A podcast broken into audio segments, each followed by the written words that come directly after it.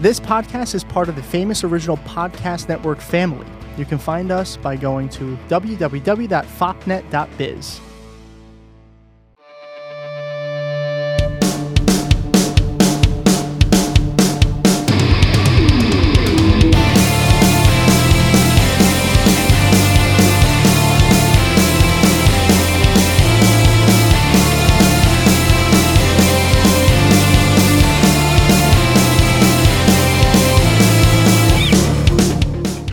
Welcome, everybody, to episode 44 of Ride the Pine. This is a podcast where two really good friends discuss sports with a side of anxiety, and you could say there's a little bit of doubt in there.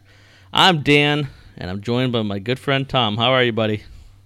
Just a little bit of doubt. Only sometimes. Only Like, sometimes, and my definition of sometimes is all the time, so just sometimes. except when it comes to predicting the winner of the Stanley Cup.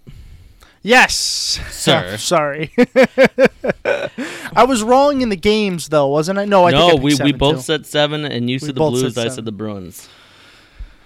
That was um, a crazy and unexpected way to end the Stanley Cup Finals. It really That was. was- That was crazy. Uh, I will say the Bruins had so many chances in that first period. They They, were just peppering Binnington. Uh, was Binnington standing on his head, or did he sign a deal with the devil? Like, did something? Was one of the shit. two. He he was amazing. It- it- he uh, that was his best game all period season. alone.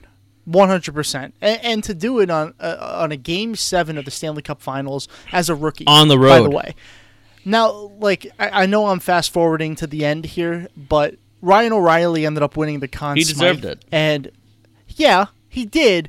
But I put I, I'm I'm sorry. I'm picking Binnington as the Conn Smythe winner. So uh, he broke an NHL record last night, and the fact that he did that is the reason why I think he should be the winner of the Conn Smythe. The record that he broke was he won 16 games in the playoffs. No rookie had more than 15 before him. Wow. There was like five tied for 15, and he that means he won every single playoff game for the Blues as a rookie. And to think that last season he was the fifth string goaltender for this team, The, like the- to me, that's impressive. you know, and uh, I had mentioned to you earlier what a great story just the Blues were in general. Uh, this Yeah. stat came across me uh, earlier today that on January 3rd, the Blues had the worst record in the NHL. Yeah. And now they're yesterday. the Stanley Cup champions. I know. I saw what that yesterday a during turnaround! the game. If if they don't give Berube a raise, I don't know what they're thinking. Yeah. Now, by the way, in case somebody's listening and they don't know because they're not big hockey fans, the Blues won four to one yesterday.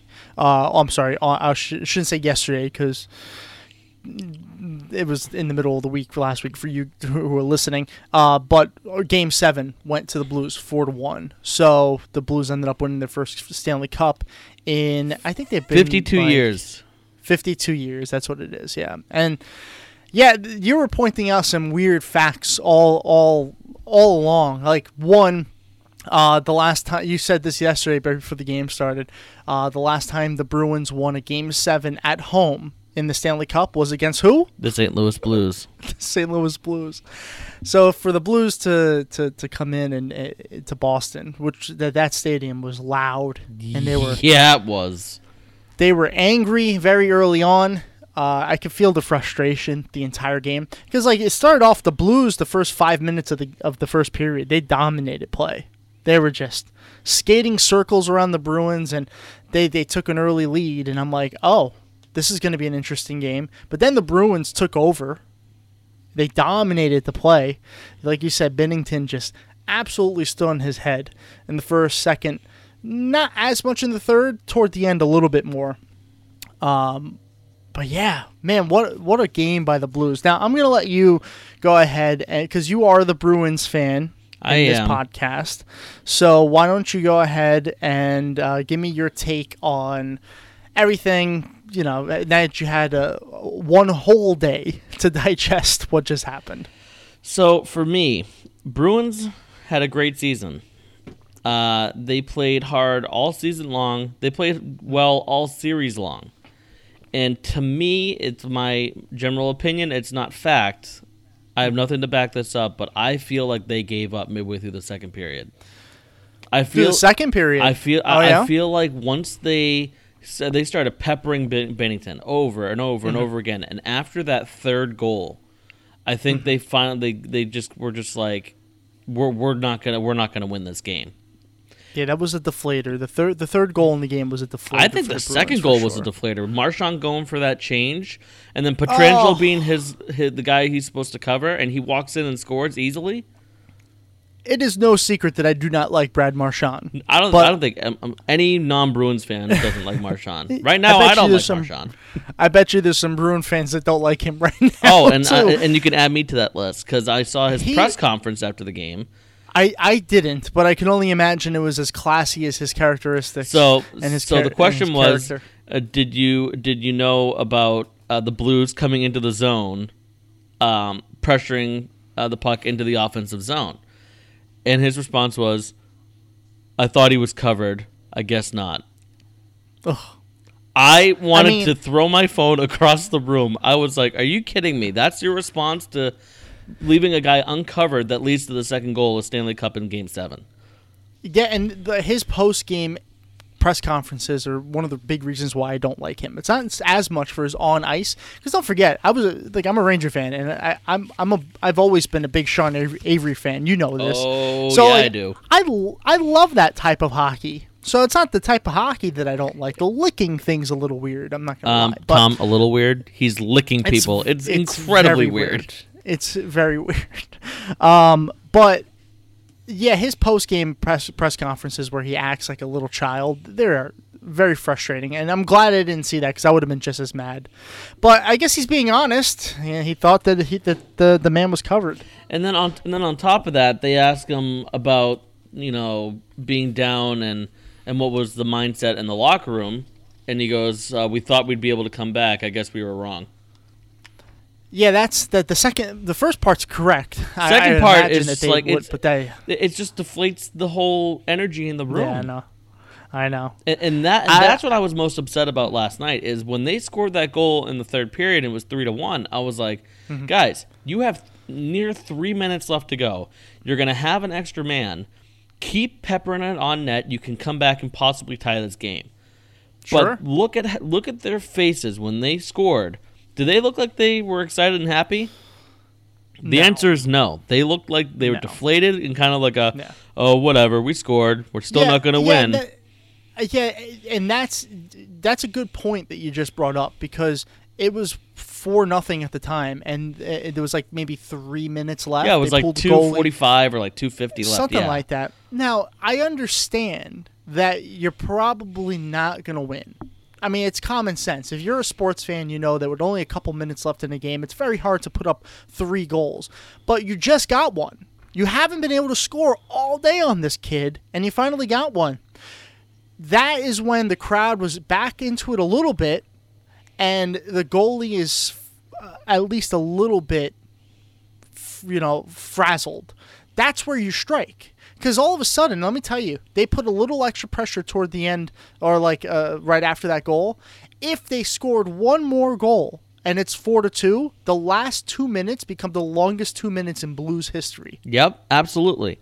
And my thing is, you pump up that crowd after that goal, after after that first goal. You get the crowd back into it. That rattles Yeah. the Blues' cage. That rattles Binnington's cage and says, "Oh crap, here they come, and they're gonna make Yeah. a comeback." Instead, they have this ho hum kind of like no smiles, just kind of like, "Oh well, whatever, we scored." They, and it's just they they, gave in. gave they up. gave in. They absolutely did. No. And yeah, I, I do agree. Toward the end, they did because you know the way the way it looked to me, Dan, was almost like uh, instead of trying to score to score, they were trying to score to break the shutout. So at least they didn't get shut out in the f- game seven. That's what it looked like to me. So I ended up feeling bad for Binnington. Like I, I should have been rooting for a good game because at that point it was not a good hockey game. It was actually boring to watch. Uh, but at that point, it, like I was rooting for the shutout because you're not, you know, I don't know. Uh, They just didn't seem into it in the third period. And I think I mentioned that to you yesterday. You might not remember because you blacked out in rage and fury. But did. Um, but I, I, it wasn't a great third period. and no. I like I I- I understand it from a competitive standpoint, but man, you you you have no other games. This is it. Right. So it's either you give one thousand percent or you shouldn't be there at all. I completely And- agree, and that's that's what I was upset about last night. Is Yeah. that they're they're continuing to make mistakes. They're continuing Marchand bad was passes. bad. Marchand, that whole Marchand first was line was bad. bad. Marchand's been bad this entire Stanley Cup for some reason. Since game one, he was out of position. He gave up. He had so many turnovers in the seven games that they played, uh, and and those little mistakes. Like I, I, I don't hate to pick on Brad Marchand because he puts it like he deserves it after the way he acts on and off the ice, but. He's also a high caliber player, so you're going to be targeted the most when you make mistakes like this. Let me tell you, if a fourth liner made this mistake, no one's going to remember this because they're a fourth liner. They're kind of allowed to make Yeah, mistakes. they're- That's they're- why they're on the fourth line. They're they're expected to make those mistakes because they're on But the fourth Brad line. But Brad Marchand is not. You are not supposed to go to the bench while the play is going towards your defensive zone. He even he didn't even care- have hustle. Did you see No, how he yeah, went to the bench? the he kind of like too, yeah. glided off the ice. Yeah, he Robinson Canoed it to first. pretty Uh, much. b- and it was very unfortunate, and that really kind of cost the Bruins the Stanley Cup because after that, like you said, there was kind of nothing left in the tank. It was like a deflating way for it to happen, uh, and it's a shame because some, you know, like I know we we rag on Chara as much as we do, but like to come back with a broken jaw and not miss a single game, you know, things like that are super honorable. And, and not, speaking of Chara, I'm glad you mentioned it because last night I said to myself, "Where has this Chara been all season long?" When Well, when the puck got yeah. behind Tuukka, and you saw the mm-hmm. play, he Oh, he's yeah. the only He player the with the Yeah. longest stick to be able mm-hmm. to whack that puck out from going into the net because otherwise that was that was another goal. Yeah, I mean, listen, I, stand by my uh, and I say that he should retire. Like I, I just saw a shell of Zdeno Chara out there, but the last game, he's a veteran. He knows what to do. It's it's all or nothing. There is no other game. He he was still And playing feel- pretty hard though. He was playing. Yeah, oh, very, yeah. I mean, he was Yeah, playing hard from hard bell to can. bell. He was playing great. as hard as he can. right. But as hard as he can is maybe not as good anymore as it was a few years ago. And, and I don't you know what I mean? I, don't know if you noticed, but, but typically, um, you know, throughout the season, me being a Bruins fan, that the Bruins Mm-hmm. paired McAvoy and Char together on the first line for defense. Okay. Yesterday, Char was not on the first line. Okay. He was paired with Brandon Carlo on the second line. Interesting. It was McAvoy and Krug on the front line, which I disagree with. I think it should have been Carlo and McAvoy, two of the best defensemen the Bruins have had all season.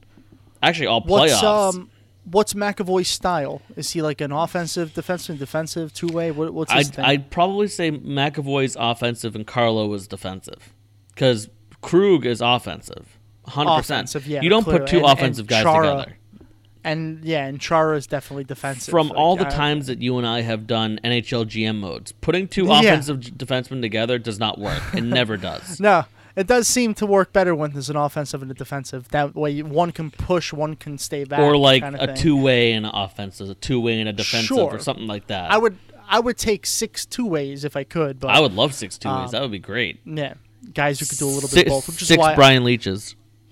yeah, you stole the you stole it right out because Brian Leetch was a like I think one of the better two way Um, defenders. one of the best two-way defensemen Yeah, of all yeah. time. Uh, but yeah, uh, I'm sorry uh, about the result, but as a as a non-Bruin and a non-Blue fan, I got to admit this was a fun Stanley Cup. It was hard hitting, it was back and forth. I love back and forth matchups. It's just like you're on the edge all the time. One win to one team, one to, to the other, and you just back and forth, back and forth. Literally the entire series. Because the Carolina Uh, series was up, they're they, they're gonna win again. Up, they're gonna win again. Up, they won again. Hey, they swept them. Yeah. But this series Yeah. was like you don't know who's gonna win. If it's gonna be the Right, Bruins now- or the Blues, and that was exciting. I completely agree. as a Bruin fan, I would want a sweep all the time. Obviously, as a Ev- Ranger fan, every I would, would. love a sweep. Every team but as a a non-team, you know, fan, uh, just a fan of hockey, I I thoroughly enjoyed. That was probably one of my favorite Stanley Cups that I've witnessed in my entire life. It was just, it was a good one. It, it, It was just it wasn't it was a different style because remember when the Blackhawks and the Penguins would play against each other? That was like a goal scoring fest. Yeah, there was no goaltending. Yeah, no defense, because you didn't. right. need- You just need to outscore. Now this was way more defensive, even though the, there was a lot of goals scored here and there. Take those two games away. Each team had like one blowout win each. Take those away. It was a very good defensive uh, series, which I always, I, mean- as a defensive. I mean, some of the person, I defensemen in in the for both of these teams in this matchup are t- are players that uh, uh, not to bring up fantasy hockey again, but these are guys you want on your fantasy team: Jay Bouwmeester, Colton Parayko, uh, Alex Pietrangelo. How about that goal by Pietrangelo? That was gross. Uh, I I, I Uh, even stood up and was like, "Wow, that was amazing." Sli- sliding into the offensive zone, little forehand deke and then a backhand roof goal. Oh my god, it was so nice. That was- it it was, was so gorgeous. nice. It was a very good goal from a very good player. It was good to see him score a goal too. And then we got to give credit because I, I kind of bashed on him a little bit, but not really. Ryan O'Reilly was a monster this entire playoffs. 23 points, a franchise record in the playoffs. I mean, think about like the players that they've had in the Blues history, right? Mhm. And who leads them in playoff points in once in, in a single playoff run? Ryan O'Reilly.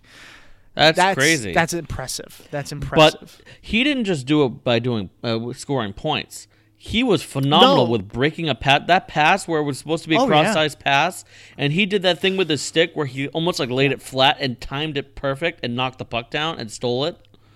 you and I have seen him as a good player for years, but I feel like time. because, but because he's played for like you know, no offense to the Sabre fans that might be listening, but like he played for the Sabres for a little while. Like he kind of he kind of gets lost. he played for the there. Avalanche before they started getting good. Yeah, and they're still really not good. So, let's be real. Um, that he's a good hockey player. He And really now that he got now you got to see him play in the playoffs and in the Stanley Cup, and man, did his value just go up? Because I don't know, I don't know how long he signed for. I could look it up, but I'm too lazy to. Uh, but his value just went up big time because now people are going to look at Ryan O'Reilly and say, "Oh, he's a playoff guy." Not, and to a lot of teams who make the playoffs all the time, that's all that they care about. Um, I did have a I have a little quick story that's related to the Stanley Cup that I thought you would find funny. Um, I'm not a betting person. We've talked about this, you and I, but some guy in January bet four hundred dollars on I the St. saw Louis that. Blues. I saw that. He bet four hundred dollars that his team, who was last in the NHL, would win the Stanley Cup, and they won the Stanley Cup. And he walked out yesterday with one hundred thousand dollars because of a bet. I was like, "What the hell?" I'm not a betting person, but that's kind of a cool story. Oh, it's crazy. Absolutely crazy. Uh, and so I actually just pulled up Ryan O'Reilly's contract. He's actually got three more years with the Blues oh, okay. at seven and a half mil a year. wow. Never mind. I guess the NHL saw him as more of a. a- So a- a this player- is actually seven- a, seven this a is actually a continuation of a contract he signed with Buffalo when he was 24. Mm-hmm. Which, by the way, he's only 28. O'Reilly. O'Reilly is 28 years old. Wow. I thought he, I thought he was older for some reason. Yeah, so he signed this uh, seven year, $52.5 million contract with Buffalo in 2015. Stayed with them for three years and then was traded to St. Louis, and now he's continuing that contract. Jeez. That's uh, all right. Well, good for him. He deserves it. Clearly, clearly. 100%. But he's going to be a free agent in uh, at, at the end of the 2022 2023 season when he's 31. Uh, I will tell you this. There's another fun little story before we uh, move on to the NBA here. Uh, Troy Brewer, or uh, Brouwer, Brouwer, Yep. excuse me. He's been a long. Uh, hasn't he been with the Blues like his whole career? No, he's played for a thousand teams, but the but the main ones are the Blackhawks, the Capitals, and the St. Louis Blues. You have do you see the trend between those teams? What have all three of those teams done? Won a Stanley Cup. Right now, here's his tweet from last night. Apparently, if I play on your squad for a few a few years later, you will win the Stanley Cup. He's he he won one with the Blackhawks, but um, after leaving each of these teams, ended up winning a Stanley Cup a couple years later. And the Blues, who he was just on a couple years ago, um, are Stanley Cup champions It's this year. amazing. So I kind of feel bad. Poor, poor. So is he with anyone now, or did he retire? He is currently on the Panthers. Oh, so, God. uh, hey, the Panthers, if if they stay healthy, they have some young, really good players. They could do okay. They need a some. goalie. I was gonna say that's you took it out of my mouth. You, you're not gonna win a cup with Roberto Luongo. I'm sorry, Mhm. Not anymore. You might have been able to back in the day, but back like 20 anymore. years ago. Well, maybe not 20, 10. But yeah, I get. I see what you're saying. Ten, yes. uh, anyway, congratulations, St. Louis. Yes. If there's any Blues fans listening, because there might be, you might be listening for the first time. Congrats! I did. Uh, Tom is my name, and I picked the Blues in seven. Just wanted to say that I'm friends with you. Kissing butt. One hundred percent. Um, I'm gonna miss hockey. I, I am too. But good news is is that the season starts in a few short months. The next season. and we have the draft. Yes, we and we have the draft, and and my New York Rangers have the second overall pick. So we are definitely going to be covering the NHL draft. And they draft a garbage truck. No, they are most likely because they have uh, before we before we end hockey and go to basketball. The Rangers went back uh, and they got John Davidson, former Ranger goaltender, uh, same guy who's also brought the Blue Jackets up into like a playoff contending team. He built that team. The Rangers signed him as the president. Oh, and he he is a player developer. And apparently, the Rangers are really going to go all in on this Kaapo Kakko kid that I told you about a couple weeks Cape ago. So- Okeko.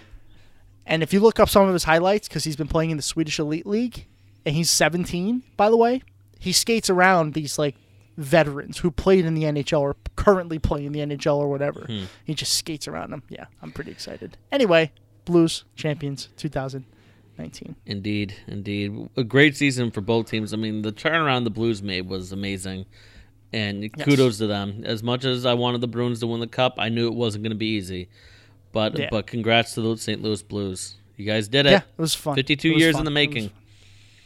Man, it was fun. It was a fun one. Now to something that's not completed. Um, Bring a title to Jurassic Park. Please do it. Uh, There's, we're not going to talk about this for too much, okay? Because there's a couple other major events that happened that we're going to talk about next. The U.S. Open being one of them, and the French Open in tennis. So we're only going to cover a little bit.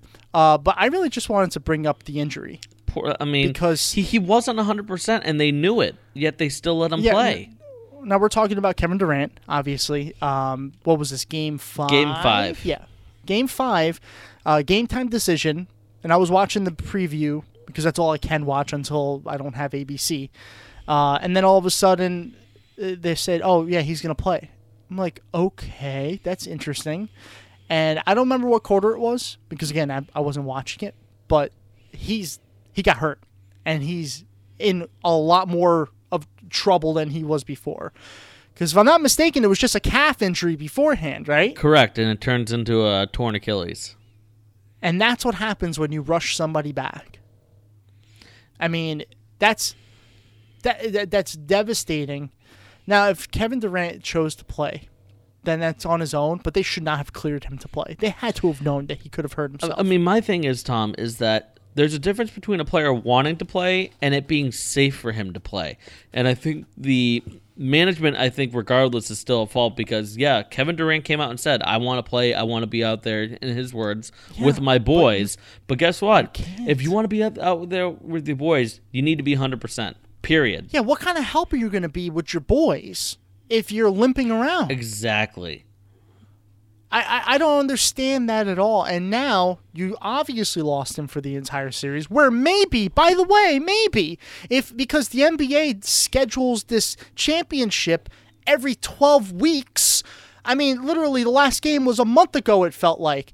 Um, you could have maybe gotten him back. Yep. When was the last game? Like three or four nights ago. About three, four nights ago, yeah. You could have had Yeah, him back for and- game six. And game seven is on Sunday, which is in three more nights. So let's say you don't play him game five. Maybe you could rest that calf up Yep. until Sunday, where you might be playing in a game seven. And then you could have had a healthier Kevin Durant come back and play. But now he's not coming back. Yeah, he's he's gonna be done probably until not even next season, the season after. yeah. Well, about a eh, year eh, and a he half. might. Yeah, he, he might not even play next year because of that. No, he won't. Which is- he won't play next year. It's it's at least a minimum of a year recovery. You think so? Well, I know so because uh, so Vin- I know he's obviously way bigger, but Vince Wilfork, Wilfork Mm-hmm. for the Patriots tore his Achilles back like five six years ago or so. He was out for nearly two years. But does the body shape have something to do with that? I mean, Wolf Fork was like it, it probably does, but I was reading articles and I was actually reading it today that the minimum Mm-hmm. recovery is at least a year. And that's not good news for the Warriors, and that's really unfortunate news for Kevin Durant, who, you know, like I I, I love KD, I do. I, I think he's a fantastic player. I think, um, you know, a lot of times people are gonna go right to LeBron No, and say he's the best. I go to I go to KD before anybody. KD is a, a very dynamic player. Now LeBron's good too, obviously. I don't have to say that, but that's a big loss for for the Warriors uh, and for his career because now he's gonna have a year where he doesn't play, and who knows what happens after this. Honestly, those these kind of injuries, you never know what's gonna come from them. And if I'm being honest, though, I think obviously advantage War, uh, Raptors because they're going back to Golden State where they just Yeah. took both home ga- uh, away games. Yes, yeah. Um, and KD's not back, Nope. and he won't be back. Uh, Clay did come back, And Iguodala's Um, uh, out as well. and but Clay's playing. Clay Correct? Clay He is playing. last game. So you got, but Yeah. Iguodala is their best defender. That's yeah. That's a that's a and he's a good shooter. Yes. great three point shooter too. but, so but what that's they a, that's a what they pr- primarily hype him up as as one of the top defenders in the playoffs. sure. And losing Yeah, yeah, him, Yeah, no one that's a bad one. because they put they typically put him on Kawhi, and now you have to try to put up like Draymond Green on Kawhi, that, which is a complete mismatch. And and who did you tell me had to play his butt off for game five? Steph Curry, And there was one other, Clay the big Thompson, boy, oh uh, Demarcus Cousins, Demarcus, Cousins. and he didn't do And jack. He didn't do jack. That's why I'm bringing that up because everything that you said was exactly what the analysts ended up saying later that night. It's like he has to play good tonight. That's what they got him for, and he didn't play that well at all, not at all. And if he doesn't show up tonight, when we're recording this, it's Thursday, so um, they're having Game Six tonight. Um, if he doesn't show up tonight, it's over. Which I, at this point, I'm just hoping because I, I I have 100% followed the Raptors bandwagon. I want them to win so badly tonight. I- I'm, I, you know, and it's it's so funny because uh, originally our good friend Ron Swarthout, he's a good friend of the show, um, Mm-hmm. uh, first talked about how he was a. Raptors fan, and I was like, wait, Oh, I yeah? was like, wait, you're in New York, why aren't you a yeah, Knicks fan? And it, he's close to Toronto. and it's the same case with his old uh, his uh, brother Tom, who is Mm-hmm. in New York and is a Flyers fan, and I'm like, I'm like, Yeah, some of I stuff doesn't make yesterday. any sense. I fa- yeah, but but, I- why would you want uh, to root but- for but- Buffalo? This is also true. Um, uh, but why would you also want to root for the Flyers? But I digress. Because at least the Flyers are like, you know, middle of the pack, two playoff contending all the time. The Buffalo Sabres, people forget are a hockey team. They think is they think it's a they think it's an entree when you say Buffalo Sabres. um, but what I'm getting at is he kind of got me into being like, hey, let me check out more of these Raptors games and when they're on TV. And I got to Mm-hmm. tell you, when I was watching in the regular season, they are so entertaining to watch. Are they? Yeah. They really are, and you and people have noticed it this playoffs is that Yeah, they are yeah. such a young, hungry, dynamic team that just they have all the bases covered. They seem well put together like as a team. Again i'm not a big basketball fan. Out of all the sports it's the one i follow the least. So uh, i'm looking at it like as an outsider and i see them play and i see the highlights. I'm like this looks like a team that was constructed correctly. Like they have good shooters they have good passers they have good defenders and they, they look like a complete team. I'm not saying the warriors aren't. I'm just focusing on the raptors. The warriors have proven themselves as a great basketball team so we don't really need to praise them anymore. Right. but the raptors look good. They do. they look good. It, they're fun to watch. I, it, it reminds me of when I did like basketball back in the Vince Carter days. Ugh. I was a Net fan. I used to follow the Nets because that Nets team with Jay Kidd and Jefferson and Vince Carter was the team. That was I. So I don't know if you so heard much. about this. I actually read this earlier. Um, Vince Carter's last season is going to be next year. I he heard, wants to re-sign with the Raptors and enter the dunk contest that he did 22 years ago when he I when, saw- when he joined the NBA. Wait, shut up. Did you just say 22 years ago? Twenty two years. But I watched that. I remember watching that when Yep. it happened. Ew. I just realized how old I am. That's really unfortunate. But uh, That's- but that that's rem- do you remember that dunk contest? I- I remember like course it I was yesterday. Well- it was one of the best dunk contests ever. If you watch, if you follow the teams that I've I've rooted for, my first team was the Raptors, and then I became a net fan. Why? Because I follow Vince Carter. Vince Carter was my guy. That's always been my favorite basketball player. And the fact that he's still playing, by the way, can we talk about that? 22 years? That's a long career. It's a long effing career, Dan. It's oh, it's it's it's absurd that he's, uh, uh, but it's uh, he's he's like a Jaromir Jagr. He doesn't get Who's injured. he playing for, by the way? Jagr's playing Who over in Europe. No, Oh. no, not Jagr. you like? I don't care about that mullet bastard. well, t- Vince tell Car- me how you Carter, really where's feel. How I really feel now. Let, 'Cause last I saw Vince Carter was like a maverick.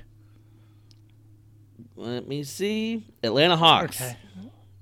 Uh, okay, he's bounced around a little bit, but So- I hope he comes back to the Raptors. I hope they do that. So so his contract is actually up with the Hawks. And he is a free Oh, agent, okay. which is why he, he, he structured the contract he wanted to. Tor- Toronto has to do it because think about it. First of all, the publicity alone is going to be great. Of the of the Raptors re-signing their golden boy. Yeah, and then if you put him on the bench, you could have a worse bench player. It's still Vince Carter. He's still Vince Carter. I mean, he still hits shots and he still dunks. He still blocks, plays defense. He's still a great player. if you just let him play a little bit here and there, just to get him on, and then you have you have that extra hand and that leadership, you could see the Raptors win again next year. I that'd be fun. That'd be really fun. I, I'd be happy to see that. So before let's let's wrap this up. Uh, do the Raptors because again, our listeners won't be listen. Will hear this after they already know who the winner is because Game Seven's on Sunday, so they know who won. Who do you think wins the NBA championship? Final prediction. Go.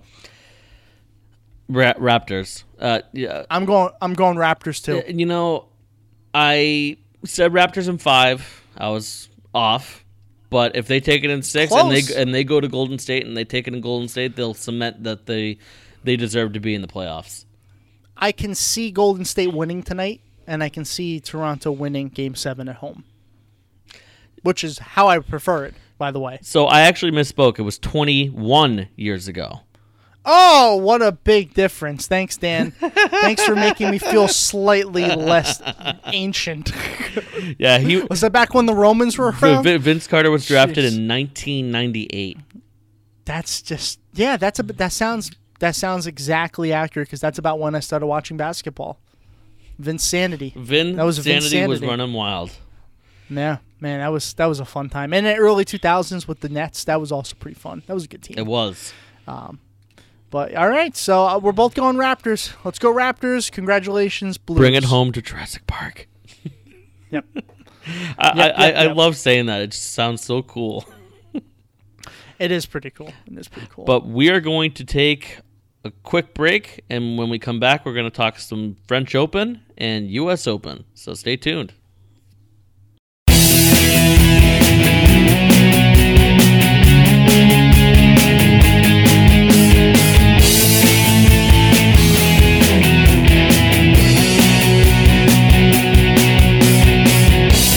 Welcome back, everybody, from our break. Um, I mean, I could talk about hockey all day, couldn't you? yeah, we definitely could. Uh, but that's pretty much it. That's that. That's Alas, there that- are other sports in the yeah, world. Uh, that's pretty much it, though. Our, our our year of hockey. I mean, we'll talk a little bit more when the draft comes up and all that, but um, yeah, there you go. Yeah. Uh, so I uh, I know you're really excited to talk about this next topic, uh, talking about the French Open. I definitely got more into it since our last discussion on our last episode. Um, and man, what a match between Thiem and Nadal. Those first two sets, I, I was on the edge of my seat, and I've never been on the edge of my seat in any tennis match ever. Yeah, it, you know what? It, this was this was a pretty good uh, French Open i i from start to finish. Um, the last time we had an episode, we talked. I think we were in the quarterfinals, um, which was. um the main one that we were looking at was Federer versus Wawrinka. Uh, Federer ended up winning pretty. I mean, it was a good match, uh, a very good match in four sets. Federer ended up winning. Nadal ended up winning. Uh, we get all the way to the semifinals, and th- this is kind of an important step. Uh, something something weird was going on with the weather, and, and Mhm. he- yeah, I heard you were telling me about yeah, it, the weather was wild. Uh, Federer and Nadal faced off in the semifinals, and the wind gusts were up to 50 to 60 miles an hour, which That's freaking crazy. which for tennis, Dan, is an extremely difficult thing to do.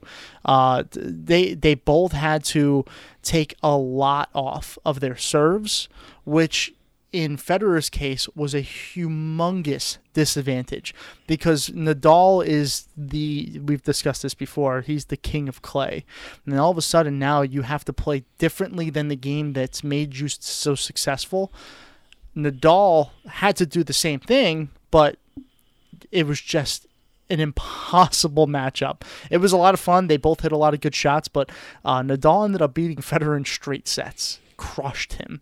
Uh, it was pretty, pretty, pretty embarrassing. I want to say.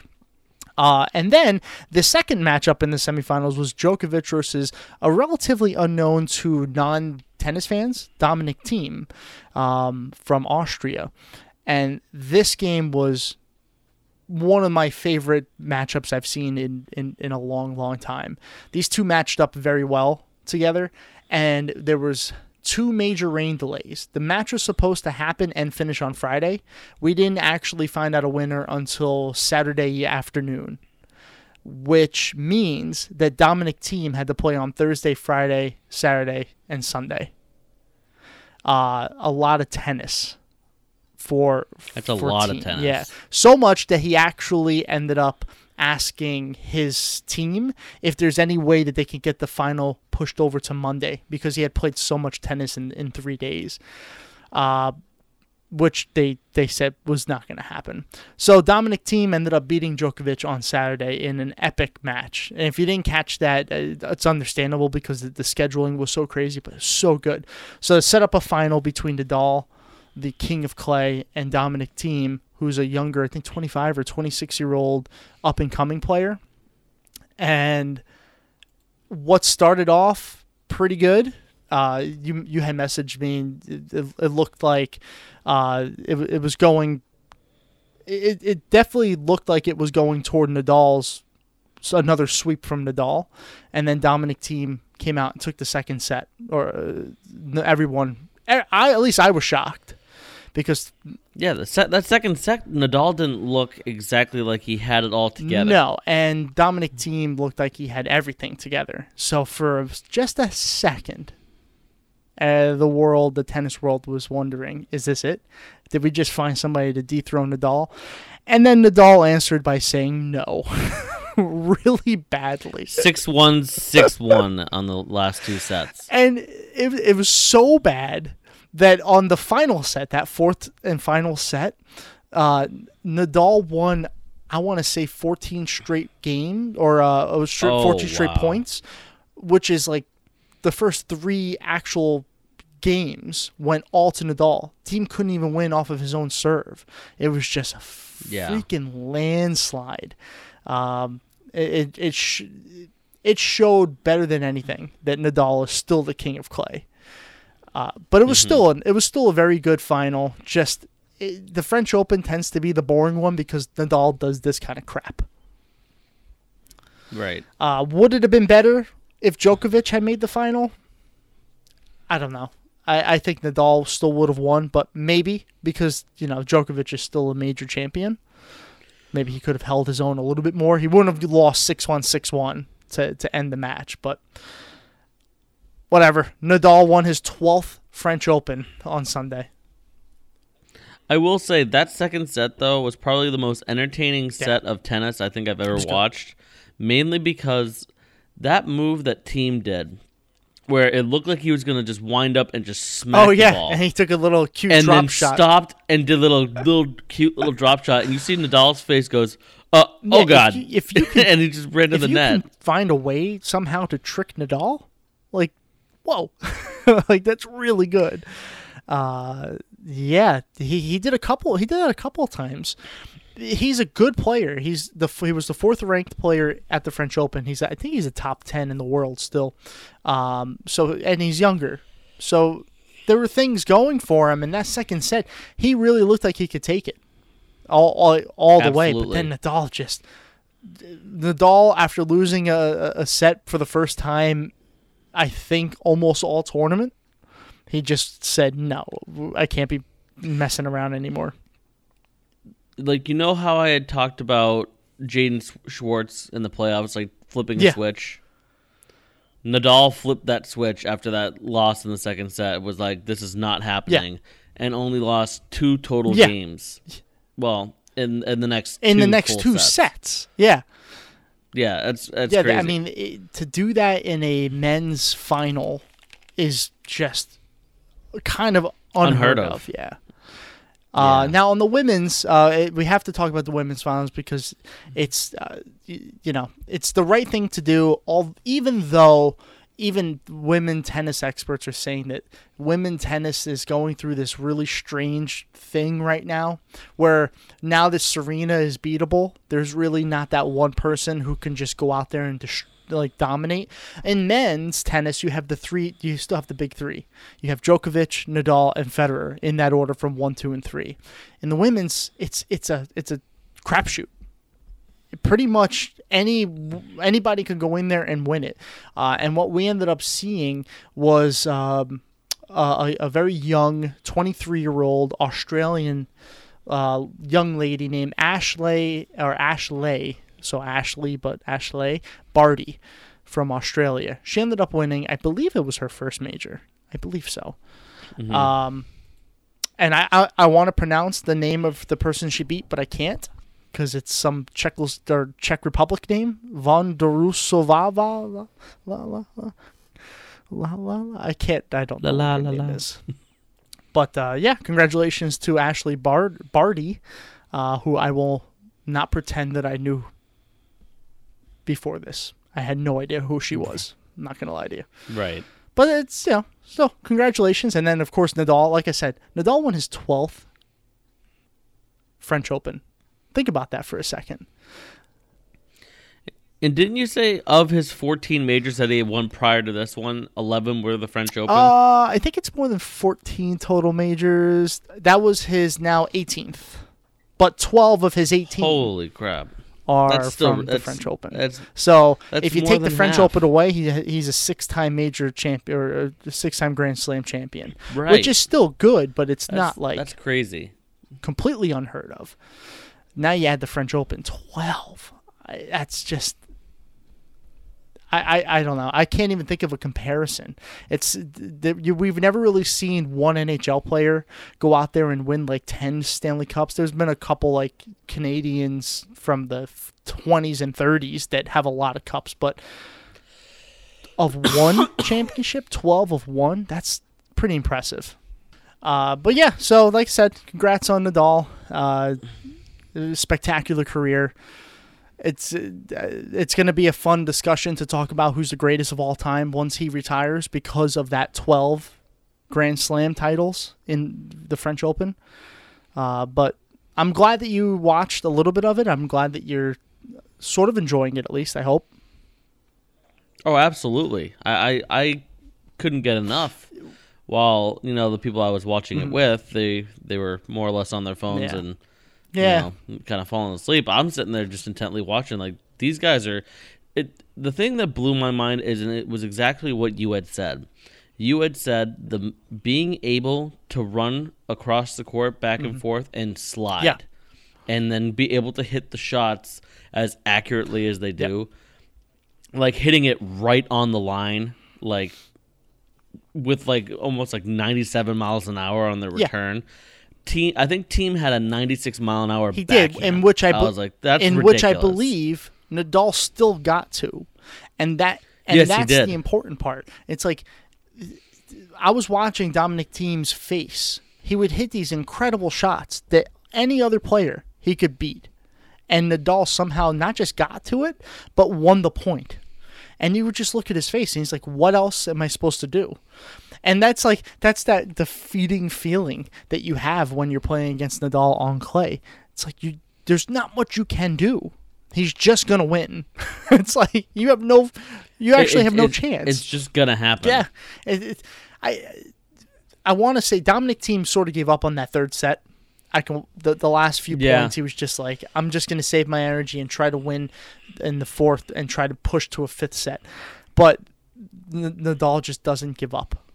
Uh, No, his doesn't. sliding ability on clay is just phenomenal. I don't know how he does it. He puts himself in perfect positions every single time he gets up to a ball, and he gets the ball so quickly that it, The best, the, the the it's almost like watching an artist, in Sure. my opinion. Like it was it, being able to slide, and then they like slow the, the Yeah. video down and show him like slide, and it hits the center of the racket every single time. It's like that is not easy to do, but he makes it look so effortless. And, and you had mentioned when we were texting a little bit, you were worried about the uh, Nadal's unforced errors and whatnot because he had a, more than average on that first set. Right. The thing with him is those more than average were still below average. Uh, so like I wasn't as worried because if i i you can tell when there a player is go, out there struggling, and even though he had more unforced errors than normal, uh, the Thiem was kind of right behind him in the unforced error department. And at the end of the day, Thiem ended up having like doubled more than Nadal because Nadal just knows how to calm down, which makes that's why he's a professional. That's why he's a winner because he can settle down in Right. those situations. And Thiem is still young, and I do think by watching Dominic Thiem, I think that he is going to win a major title one day, but. Federer, Djokovic, Nadal, one or two of them have to retire because until the one or two of these guys retire, we're going to see the same three people win almost every major. I agree. I just don't see it going any other way. So, but uh, yeah, that's that was good, and we're less than a month away from Wimbledon, which is my favorite tournament. So we should have we're gonna have quite a bit of fun with that one. I think uh, a lot of these guys are finally getting back to the way that they used to be playing. Federer looks great, Nadal looks great. I heard Andy Murray might be making a return. He's probably not going to be great, but it'll be good to see his face. So yeah, more tennis coming coming your way. More tennis. And from tennis, we go to yet another major, which you and I, you know, have talked already today about the Stanley Cup, Yes. the NBA Yes. Finals, and the French Yes. Open. And to add to that list, we have the U.S. Open in golf happening this week. This episode will be coming out uh, the Monday Yeah. after the tournament ends. But What it's crazy that this many championship finals are happening all yeah, at the same the time. summer is definitely the busy time for uh, for sports, and I mean this last week and this week are two of the busiest weeks. So so so who do you who do you like going into this U.S. Open? They are pay, playing at Bethpage Black. Uh, actually, no. Pebble. excuse me. What Pebble am I Beach. saying? Yeah, Pebble Beach. Bethpage was uh, PJ. Bethpage was the Yeah. PGA. I, No, my you're good. apologies, but Uh, I think Pebble Beach is a long hitters course. So, if I remember correctly, I was reading a few uh, odds makers suggestions, and they came up with a few things because they those odds makers they come up with you know they look for the stats and they they base these things a lot off of stats and prior success uh, and, and all of that. From what it looks like, it's not as for much for the longer hitters, but the accurate hitters, which is why my original pick, which was going to be um, Jordan Spieth, because Jordan Spieth has been on fire the last month.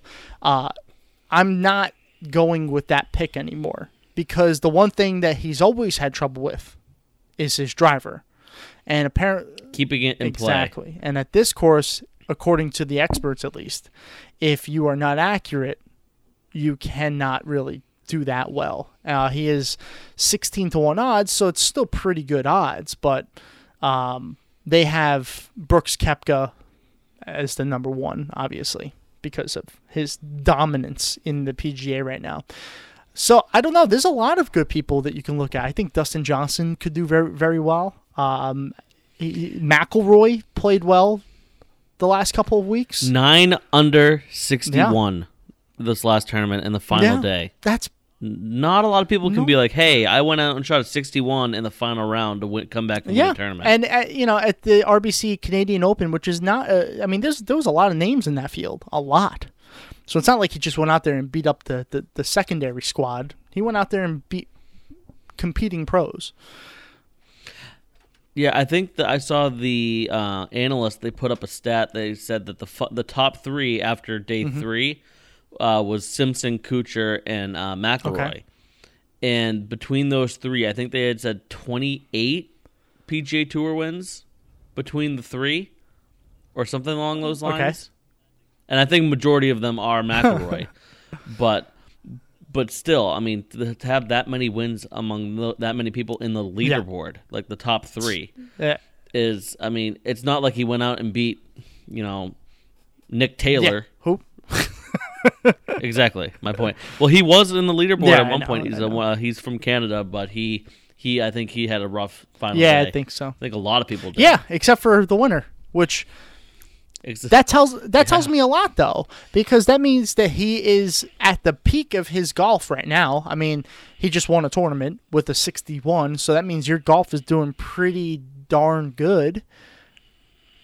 So you're going into a, major championship pretty pretty hot. So there's a few names that you can look at. Uh, Brooks Koepka, I think, is definitely one. Uh, McIlroy. I'm I'm gonna go with um, I'm gonna pick Brooks Koepka. You picked him last time. I'm picking him this time. I know it sounds crazy because there's no way he could win this major, right? He's won every other major for the last the last three years, but he is just too good in major competition. So I'm going Brooks Koepka. and, and you know, I can't blame him because a lot of people are like, no, there's no way he can win it. Uh, the same way that he did it Yeah. last year. He won the PGA and then immediately won the Yeah, U.S. last Open. month, and last month people were doing the same thing. And then last month he won the PGA, and they're like, Yeah, no, they're like, he, can't, do it again. Well, you know what? He can. And I think he could. definitely can. He definitely can. If he comes out and he plays hot like he has been every major for the past three years, he can win. There's, I think there for me, there's only one course that's his kryptonite in a major, and it's Augusta. I, Seems he like can't it. figure that course Seems like it. I mean, the same thing. He really same thing with. Rory. You know, Rory's won. I think all of the other majors. I know he won a U.S. or a British, Yeah, he has, he has uh, he has not won a ma- Masters but he has not won at, at Augusta. at Yeah. Augusta, and he can't No. figure it out. Uh, so yeah, Uh, I'll, I'll go with Brooks though. Who are you picking? A lot of people are gonna say to me, "Oh, you got to pick DJ. You got to pick Tiger. You got to pick I didn't talk about Tiger. Oops. Uh-uh. I'm not picking any of those Okay, guys. I like where you're going. I'm picking Patrick Cantlay. Ooh, uh, you know what? That's a. I think that's a good pick. Patrick Cantlay is one of the most consistent golfers on tour to date. I think I read somewhere that he has one of the highest accuracies of drives off the tee with his driver. Mm-hmm. In the last six months, he's in the he's been in the top three. The last six months straight, he hasn't dropped out of the top Yep. three. And I- I like it. Like you were saying before, Pebble Beach is a course where if you don't hit Yeah. the fairway, you're screwed I like it. period. And if he can hit the fairway consistently and then get a GIR, get a green in Yeah, regulation, and his putting. he's gonna be making. Yeah, his putting is pretty good. He's one of the better putters um, that I've seen, at least recently. He's very, very good. So yeah, get him on the green, give him a chance. This course you can score on. I know the U.S. Open Absolutely. obviously is going to try to make this as hard as possible because it's the U.S. Open and they're they're crazy like that. But I, I mean, you, if you're a bigger hitter, which I know Cantlay's not the greatest hitter in the world, but he can definitely get there, and uh, he can score. Absolutely, because he's all. It, it was the same reason why I had like Xander Schauffele as like my my um wild card pick when we did the PGA Championship. It's because I look at smart golfers. I'm not looking at guys who are like, oh, I'm gonna just bomb one off the Yeah. tee just because it's a a short par four. No, you think the long picture. You think, hey, can I keep it in play, get it on, and make a putt? Yep. And Cantlay is that kind of guy who's not gonna just go and just willy nilly just take a risk. I, I will s- at the hope that he gets an eagle or something. I will say this too: uh, if Rory comes out and he's still doing as well as he did this past weekend, Yeah, watch then out. he's another one because he's a smart golfer. He's a huge hitter, and when he's on with his putter, name a better putter. You know what I mean? Like, You, yeah, you when he's on, he's on. Spieth is the same way, but the reason why I'm not giving Spieth the, uh, as much of a chance is just because, um, according to CBS Golf or CBS Sports, but their golf section says Spieth ranks 186th on the PGA Tour in strokes gained off the tee. That's not good enough when you're a top no, you're player right. in the world. And if you're going to go to one of the tougher courses, now, it's going to be tough. no, I completely agree. Now, is there a guy who you're saying isn't like going to be like the talk of the town, like Koepka or DJ or McIlroy or one of those guys who could potentially sneak up and win this tournament? Um, yeah, you'll you'll you'll laugh at me, uh, because you, you'll see like I always seem to pick him, but uh, Francesco Molinari, and I'm going to tell you, I I, I, I knew But- it. Why did I why did I say he's going with the eye well, tie? it has did I, you know it has little to do Mm. with the Italian part. It's the thing off the tee. Molinari is considered one of the better ball strikers on the tour. Where he has trouble is putting, but again, most of these experts are not saying the putting is going to be key. It's staying on the fairway. And if Molinari comes out, which he's proven that he's a good major golfer player, if he comes out and he starts hitting fairways and he just gives himself some putts, a couple under here, a couple under there, he he has himself a U.S. Open win. So I can definitely see a, guy like Molinari winning. I'm looking for accuracy off the tee, which is why I, I think Koepka and Molinari have a good chance. You know, if Justin Rose comes out and plays good, expect to see him there again because he's always kind of hanging around in every tournament he ever plays in. He's just one of the top 10 golfers every time. What about you? Who are you picking as your underdog? People might think I'm absolutely crazy for naming They already think underdog. so. So go ahead. But you, you know what?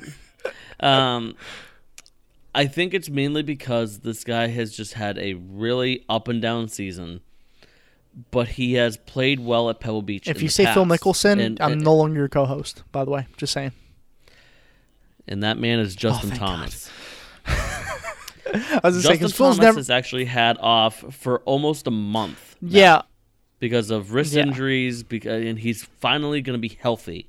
He's finally going to be like full hundred percent good to go, and he's had time. Well, you you he's had time to prepare. you imagine he's had time. you imagine he's Mhm. going to be healthy, but that's the thing, and that's why I didn't pick him because I don't know if he's going to be healthy. He can say he's healthy, but you're you're a hockey fan. You know hockey players will just go out there and say, "Hey, hey, Mhm. I'm healthy." No, you're not. You just you got a gash in your head. No, I'm healthy. You're- it's like it's like your finger is Yeah, sideways. You, are not you don't healthy. even have Stop a finger. It's gone. How you mean you're healthy? Right. So I don't know. Is he healthy, Dan? you know, I I like to hope so. I mean, the last I looked, the last tournament he played was uh, May sixteenth, and so he's had nearly Was a that month the? Uh, now. Oh yeah, that was the PGA. Because yeah, I remember Mhm. that. Okay. And again, when he's putting and he's on, Oh yeah, he's, he's, on. a good golfer. and he can play Yes, off the tee. He can play with the big boys with Koepka. He can bomb one out there Sure, 340 yeah. easily. and he can putt. hmm So if he stays healthy, And- he's definitely. It's good to see him back in golf because I think the PGA is better with him. Uh, when seeing him in the leaderboard, even though he's not a household name yet, uh, he's a good golfer, and he, and people can attach themselves to him, sort of like they did with Jordan Spieth. He just has to stay healthy. Uh, so I hope he does well. I really do. Yeah, and, and one guy that I, I really hope actually does well, and honestly, it's he's kind of like, well, not I wouldn't say my favorite, like as in oh he's he's got to win the tournament, but like in my mind I'm like I hope this guy does well, maybe like a top five, top ten. It's, it's Jordan Spieth. He's had such an up Yeah. and down year. He needs. He's had an up he, and he down something. last three years. His Uh, He he he needs something, uh, some sort of uh, mental. Uh, Wouldn't this be nice Can of, say, an, of a boost? This would be a nice little boost.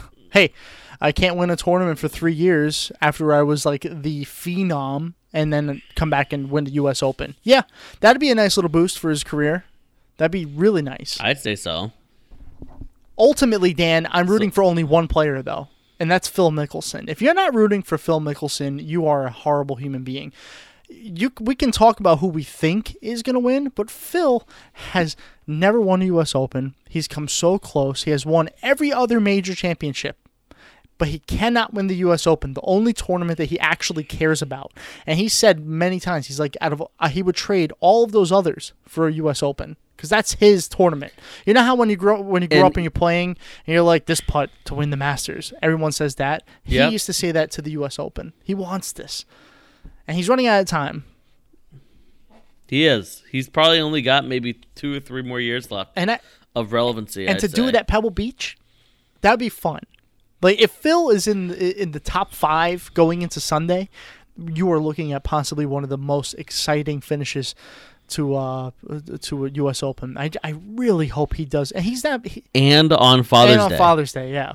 Now before we end it, let's quickly talk about Tiger because the even though I don't care about him and I don't ever think about him outside of doing the podcast, uh, the you know our listeners probably want to know what we think Tiger's going to do.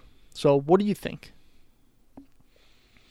If I'm being honest, I think that I think there's too much going on outside of golf in his personal Mm-hmm. life, and I don't think his head's in the right place. I think he misses the cut. Even after that Sunday where the front nine he was like Yes. six under, yes, man, I think he misses the I cut. don't know. I I think he's he's a previous winner at P, at Pebble Beach. He's played in the uh, you know in the U.S. Open. He won the U.S. Open at Pebble Beach in 2000. Think it's 2000. Um, and he's won other tournaments at Pebble Beach. He loves this course, Dan. He loves this course, and he has been playing pretty well. If he comes out and he plays decent enough golf and he makes the cut, you cannot count him out, unfortunately. And I say unfortunately because I'm not the biggest Tiger Yeah, fan in the know, world. It, it, it it's it's one of those things where for me, it's the stuff going on outside of him actually playing golf. Yeah, Where I don't think his head's just his nut head's not fully in I it. would, I would, I, I normally I would agree with you, but he almost he, he was like a top ten in the PGA when this was announced, when all this stuff had just happened, and he still managed to do a top ten. Like I- that's pretty impressive. If if you're not fully there, now it's a month later, and he's rich. He doesn't care. He has his lawyers dealing with this. It's probably not even a thing in his mind. I don't know. Uh, my my one concern though is that after the PGA Top Ten, he had I think one tournament in between, Yeah. in between the PGA and the Yeah. U.S. Open. He couldn't hit a fairway to save his Yeah, life. but I mean, He was missing every fairway. He was in the rough. He was just ha- he, he ended up I think five over after day can one. Can I ask you this? What's that? How did Koepka do in between major wins? Hmm. There's no answer because he hasn't won. He only wins majors. Exactly. Koepka only he he wins a major, and then he plays in all these events. You never hear him. You never see him in the top ten. Occasionally he'll make an appearance there, and then that's it. And then the next major comes up and he wins it. Yeah, Some some uh, pl- I I would I would have picked Koepka had you not, but it, it's one of those things where Koepka is just he comes to majors and he's ready to go. Well, what I mean though is, you know how Koepka shows up for these majors. I I mean Tiger's Mm-hmm. always done that. So I I, I- I don't I don't know. I, I like I, I I don't care how he does. It's good for the game when he does well. It makes people interested in golf again when he does well. But I, I'm not counting him out just yet. Do I think he'll win? I don't. I don't think he'll win.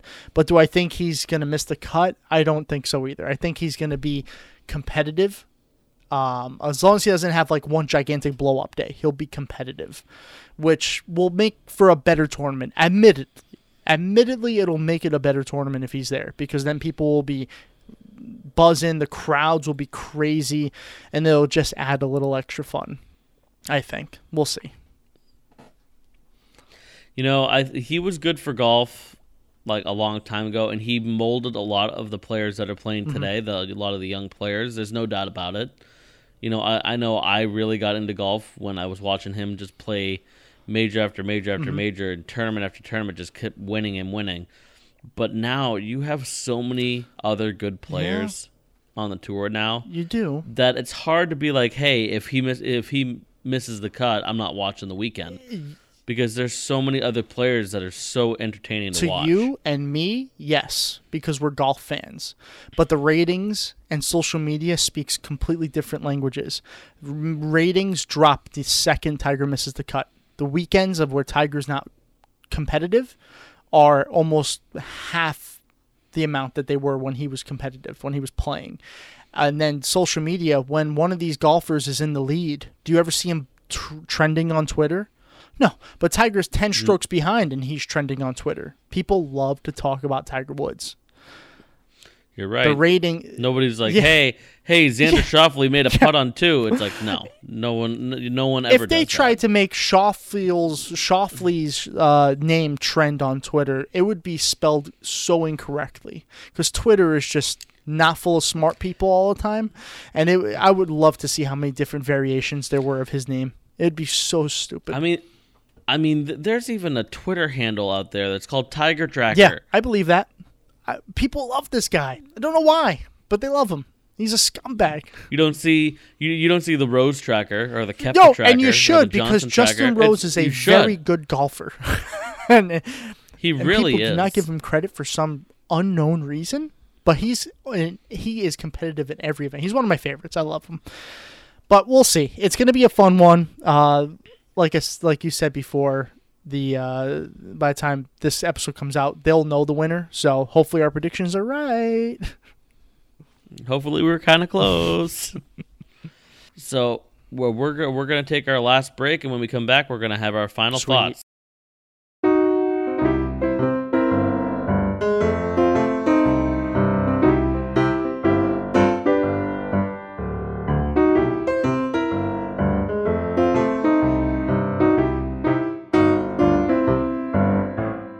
All right, welcome back, everybody, uh, to our final thoughts segment and our wrap up. So, Tom, uh, what, do you what do you think about all that we talked about today? I am going to miss hockey really badly, really badly. I let me tell you, let me tell you this because I'm new to the show. Obviously, this is only what our third or fourth week. Um, there was because I haven't had cable. I've kind of gotten away from my love of sports in general, and then when I started co-hosting the show with you, I decided, well, if I'm going to do a sports podcast, I have to watch sports. So I bought cable. Like I, I cut a few other bills and to save up money for cable because I just wanted to watch sports again. And my fire for hockey has come back like tenfold. Uh, one season off. I've only missed one season, and I, I all of a sudden I'm back, and I'm like, I, now it's all over so soon. Well, well, Boo. what's what's crazy though, Tom, is just the amount of young talent that's in the NHL right now. It's so It exciting. really is. It's so exciting. I mean, there's so many amazing players, and every every draft year proves that there's at least five or ten more players that are going to get inserted into lineups that make it so so powerful. Which is why I think the the Stanley Cup is the hardest cup to win. Because you just other than a couple like you've seen the Kings win and then lose a year, then win the next year. That's kind of like back to back, but you rarely see back to back anymore. Because the, it's so balanced because all these teams are doing such amazing jobs except for the rangers in drafting young players except for the rangers. Um, and, and it's just really exciting to watch except for the rangers. Um, Oh, come on, you got to give the Rangers some credit. oh yeah Some, maybe. where where where where we we we chose some we chose I think Jed Ortmeyer over Ryan Getzlaf, and we had a chance to get in Claude Giroux, and we picked some Bobby Sanguinetti, I think his name was. Yeah, do you know who they are? No. no, their parents don't know who they are. Yikes. So. Yikes is right. So, except for the Rangers, but I'm still excited. I mean, I was just playing NHL 19 the other day, the game that you can't stand, but Mm-hmm. uh, there are some really good young players on the Rangers. I was looking at the roster. Um, I can't say his last name. It ends in Vich. Is it Matsu, Matsusovich? Bus- Busnevich. Oh, Bu- Bu- Buchnevich. he is Yeah. his value in the game is near near the He's top. Like he's good, and he's part of the reason why Alain Vigneault was fired as the Rangers head coach because, like, you he's he's a free firing. He he is a he has a great shot, and Vigneault would bench him if he used it too often. Now Quinn, our new um, New England coach, is just like letting him be him. He's the former BU coach, correct? be. BU, uh, no. Yes. I thi- yes. So BU, has Yeah. a knack, and I mean, I know you only went to that one game with me uh, when you came to visit. Yeah. BU has a knack in their history of being shooters. Uh, they Oh, okay. they say shoot and shoot often, which is why Buchnevich shot a lot. Is uh, when Quinn came aboard. Yeah. Well, well, that was that's Buchnevich's game, and and and, Vigneault kind of stopped him. And when So, you're when you're growing um, up playing hockey, what do your coaches say? Put the puck on net. Yeah, So why is Vigneault saying like, don't just- shoot? That makes no sense. just just let him let him play hockey. Let him play hockey. Now, hey, part of the final thoughts. I just got an update on my phone saying Bro, uh, Koepka is on fire. Brooks Koepka is only two strokes off the first round lead after burning three of his first five holes. oh boy! Oh my god. so just Koepka, really? just for the listener, it's- I'm going to keep this in. Just so the listener knows, we recorded the uh, U.S. Open talk on Monday of this week, so before. So we came back and did the first part of the show after the Cup was over. So the, the U.S. Open's going on right now, and Koepka's on fire. and, and know who else is on fire? Who's in the same group? Uh, Molinari, is he playing under well? also. I can't wait to watch it now. I'm so excited. my my boys. I will say this. That- I will say this. This leaderboard is Oof, stacked it's so with good. people. It's so and good. my my sleeper pick isn't panning out. Just saying. Wow, Who'd you Justin- pick again? Justin I'm Thomas. sorry. Oh well, he was three over at one point, and he had a pretty pretty nice eagle, which kind of bumped him back up a So little he, he, bit. he he's but, he's uh, at two over. He finished at two over today. He just he the, the few times they showed him, he just didn't look too good. He looked really rusty, and I would be rusty too. He hasn't played in a month, and and previ and prior to that, he was um, battling his wrist injury, which is why I didn't pick him. I, there's no way that you can come into the U.S. Open and, and shoot a good score when you. I mean, just to name a few number of people who are under par: Jordan Spieth, Adam Scott, Jason Day, Zach Johnson, Jason Dufner, Brooks Koepka, Molinari, uh, Garcia, Fowler's leading. Matsuyama, DeChambeau, Yes. Rahm, Kaymer, Woodland, McIlroy, Oosthuizen, Schauffele, it's and pretty. Fowler are all under par. It's pretty. It's pretty. It's a pretty good board. Looking forward to it. Um, well, I guess let's wrap up the closing thoughts because we'll, we're we're going to talk a lot more about this next week when we get our winner in the U.S. Open. Uh, congratulations, Blues. Let's go Raptors. That's all I yeah, and for me, um, as much as I hated seeing the Bruins lose the way they did, congratulations to the Blues. 52 years in the making. It's it's an incredible achievement. Um, I do still, and like we talked about before, I have that picture of the Fame game where uh, Bobby Orr um, decided to fly through the air instead of get tripped, yes, and um, and that was 49 years ago. it's called diving. Just say it. It's called diving. That's what a dive is. It was theatrics. Leave it alone. Oh my god, it was beautiful. It was It was. gorgeous. It's like a swan taking flight. It really was. It really was. But I can still call it a damn dive. Uh, and then on ano- another note, uh, congratulations to Rafa Nadal. Another great French Open. Played phenomenal. Yes. And Raptors, please, for the love of God, just do it. Win it. Win it, it. Win it. To bring it home to Jurassic Park. Oh jeez. I'm sorry. If they win, um, you're going to hear me say that again on Monday. I'm just saying. Oh my god, you're making me dinosaur. Oh God, let's end the recording now. that was awful.